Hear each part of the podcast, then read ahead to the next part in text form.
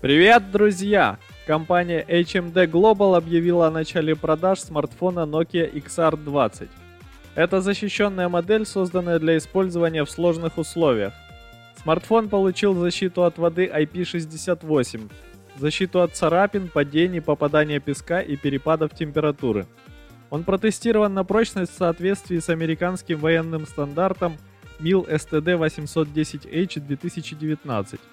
Как подчеркивает производитель, смартфон подходит людям, ведущим активный образ жизни и родителям маленьких детей. Сенсорный экран отзывается на прикосновение мокрыми руками и в перчатках.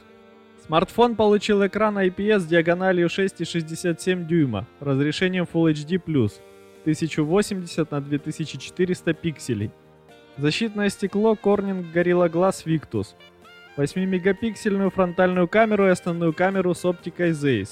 48 и 13 мегапикселей. Сок Qualcomm Snapdragon 485G. 6 гигабайт оперативной памяти и 128 гигабайт флеш памяти. Аккумулятор емкостью 4630 мАч с поддержкой проводной зарядки мощностью 18 Вт и беспроводной 15 Вт. Поддерживаются 5G, 4G LTE, Bluetooth 5.0, Wi-Fi, есть порт USB Type-C и аудиоразъем на 3,5 мм. Также есть стереодинамики, боковой сканер отпечатков пальцев и дополнительная клавиша на корпусе, которую можно использовать для быстрого запуска любого приложения. Размеры составляют 171 на 81 и на 10 мм. В качестве операционной системы используется Android 11, но для новинки уже обещаны три крупных обновления Android и 4 года выпуска обновлений безопасности.